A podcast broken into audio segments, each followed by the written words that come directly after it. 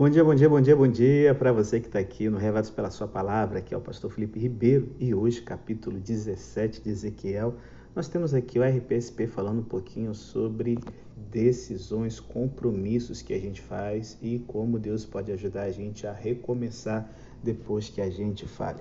Então, o legal é que o capítulo 17 ele é a terceira parábola do livro de Ezequiel e muito antes de Jesus aparecer ensinando através de parábolas na Bíblia, o nosso profeta aqui está empregando parábolas para dar sua mensagem. Esse é um método que, para a mentalidade do Oriente Médio, ajuda o ouvinte a entender mais facilmente o ensinamento dado e como ele pode incorporar isso na sua vida, desarmando a pessoa, que vai ficar encucado o que aquela história significa e quando a mensagem moral vem, opa, era para mim. Então, vamos ver aqui como o profeta fez. O foco aqui do capítulo 17 é o perigo da gente confiar na ajuda humana. A primeira águia, galera, era a Babilônia, que conquistou Israel e impôs sobre eles um rei sujeito a essa superpotência. Então, o raminho de cedro, que é levado para um lugar que ele pode prosperar e tudo mais, é o rei Joaquim, que reinou 3 meses e 10 dias e que foi deposto por Nabucodonosor. Em seu lugar foi colocado o rei Zedequias, que em vez de ser uma árvore forte, era uma videira muito fraca. E como a gente já falou aqui no livro do profeta Ezequiel, a videira que não desse uvas, ela não tinha utilidade nenhuma. E essa videirinha aqui, bem fraquinha, ela começa a olhar para uma outra águia, que é o Egito. E ela então se estende em direção a essa águia, pedindo ajuda para sair debaixo do domínio da Babilônia. Porém, gente, as promessas do Egito eram palavras vazias e essa ajuda nunca chegou. Então, qual é a moral da história? É muito fácil a gente confiar no dinheiro, em uma posição no governo ou na indústria privada para a gente segurar uma vida feliz até a velhice. Só que essa é uma ilusão perigosa, gente. Nenhuma ajuda material ou humana é algo garantido. Unicamente confiando em Deus, podemos enfrentar a incerteza da vida. E aí, eu queria desafiar você a se lembrar e marcar na sua Bíblia, Mateus 28, verso 20, e Filipenses 4, verso 13, que nos indicam a ajuda que nunca falha.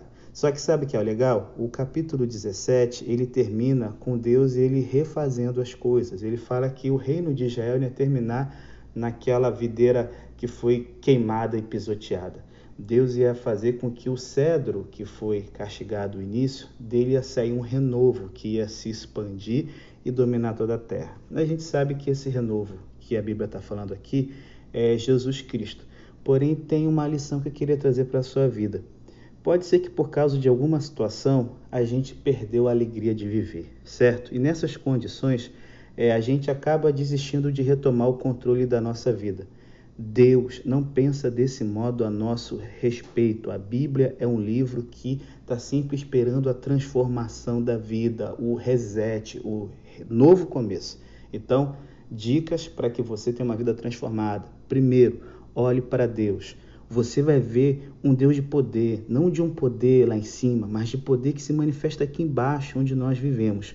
Nas curvas da vida, gente, nos pântanos da existência, nos buracos da caminhada, nos desvios de rota, não deixe de olhar para Jesus. Mantenha os olhos fixos nele, que é o autor e realizador da sua fé. Segunda dica, confie que Deus ama você. Você vai conhecer um Deus de amor. É o que ele fala em Oseias 11, verso 13 e 4, que ele que ensinou o seu povo a andar, mesmo quando eles não sabiam que era ele que cuidava deles. Com laços de amor e de carinho, eu os trouxe para perto de mim. Gente, as palavras de Deus são as mesmas para cada um de nós. Só quem confia nele conhece seu amor. Terceira dica, busque a comunhão com Deus. Você vai conhecer a paz.